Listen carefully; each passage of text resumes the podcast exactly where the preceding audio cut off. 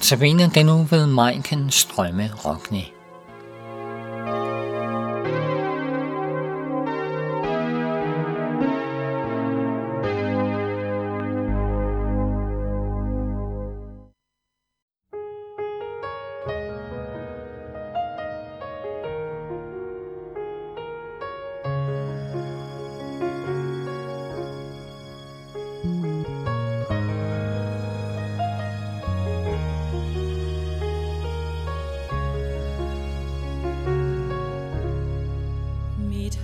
Står fast på klippegrund, trods synd og død urokkelig, for løftet har jeg fra Guds mund.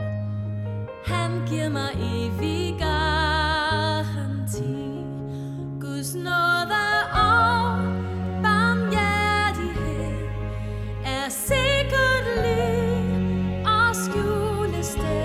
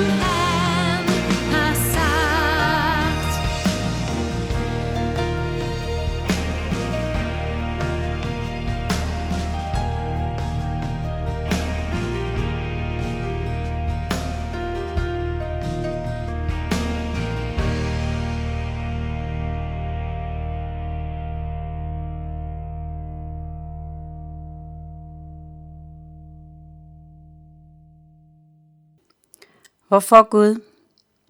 En velkendt sætning for de fleste, måske for alle, Der kommer altid et tidspunkt i livet, hvor man bare må råbe ud, hvorfor Gud? Hvorfor er det lige mig, det går ud over? En ulykke kommer sjældent alene, men hvorfor er det lige mig, det hele skal gå ud over? Eller hvorfor er det mig, du har valgt til at gøre lige det der job? Ubehageligt. Det er altså ikke så kvalificeret til, som du tror, Gud. Du må have taget fejl af mig og en anden.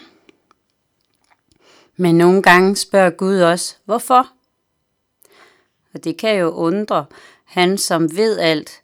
Hvorfor skulle han være i tvivl om noget som helst? Er han alligevel ikke så almægtig, som han går og siger, han er? Første gang Gud siger hvorfor, er ved det forfærdelige og tragiske brodermord. Mordet, der stadfæster, at vi som mennesker havde vendt Gud ryggen. Mordet, der viste, hvad konsekvensen af at være ulydig mod Gud var. Hvad synden har gjort i os. Den sattes i frø midt i paradisets have. Den voksede så stærk ved hadet, misundelsen og vreden uden for Edens porte. Den satte frugt for enden af Kains hænder, og derude, i de af Gud forbandede hårde jorder, der havde han i sit ansigts sved skaffet sig føden, og kæmpede sig igennem tisler og tjørn. Han havde ofret, som det åbenbart skudt til Gud, ganske som sin bror. Blot af det, der var hans arbejde. Kain var landmand, hvor Abel var jæger. Men Kain havde med vrede været vidne til Guds ryg. Gud havde ikke taget vel imod Kains offer. Kain måtte have råbt i sit hjerte, hvorfor ikke mit offer? Hvorfor er det ikke godt nok? Hvad har jeg gjort? Hvorfor er det mig, Gud, du har set dig vred på? Men Kain råbte ikke til Gud. Hvorfor? Han blev i stedet vred og gik med bøjet hoved. Han vidste godt, hvem Gud var, og at han ikke selv var andet end støv, men vreden brændte inden i ham og dampede ud af ribbenene. Gud kender vores hjerter. Han ved lige præcis, hvad vi tænker, hvad vores motiver er. Derfor kendte han også Kains hjerte og tanke, og Gud ville gerne hjælpe Kain at tage problemerne i opløbet.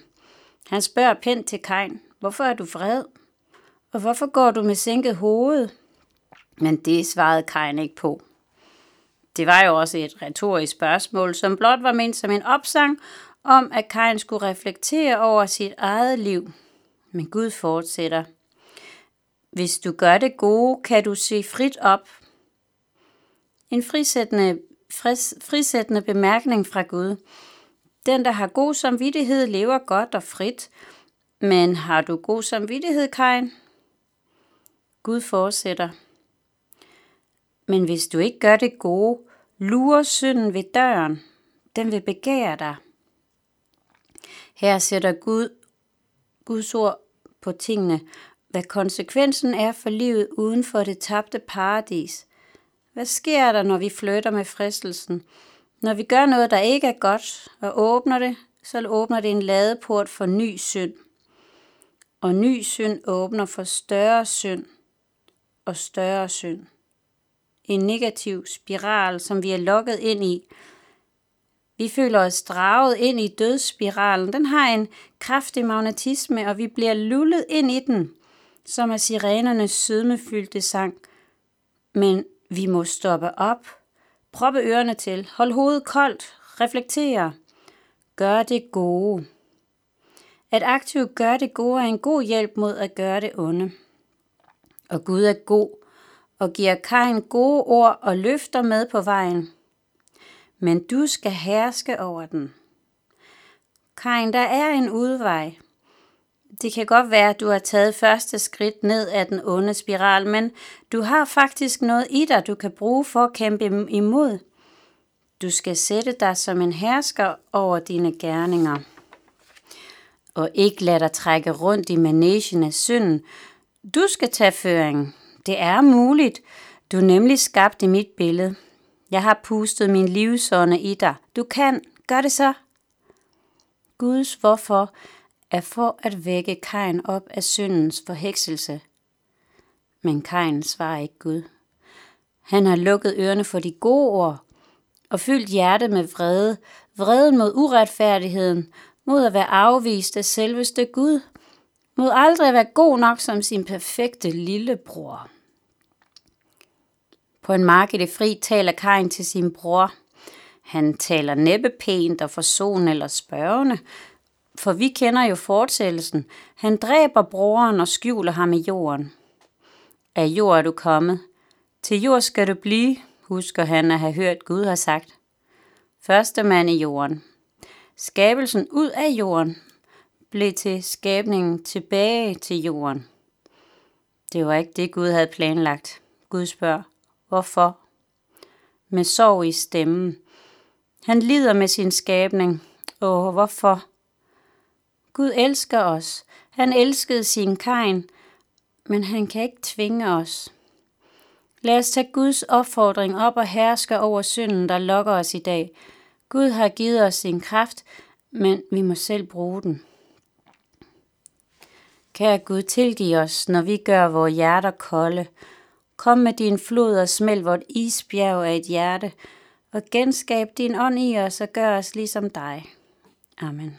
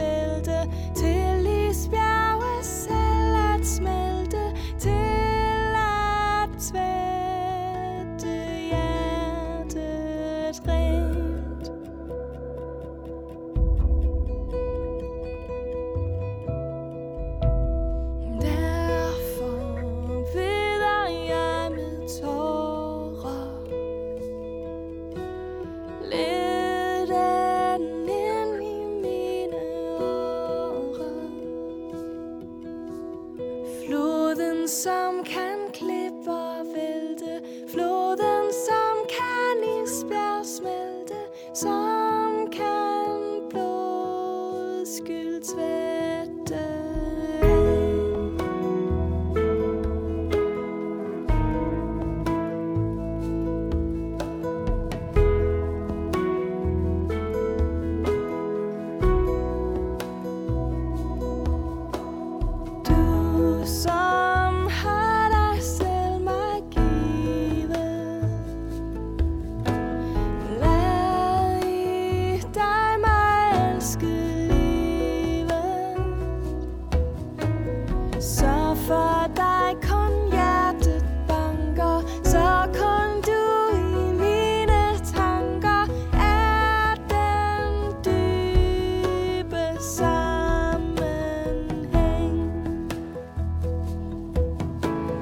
skøn.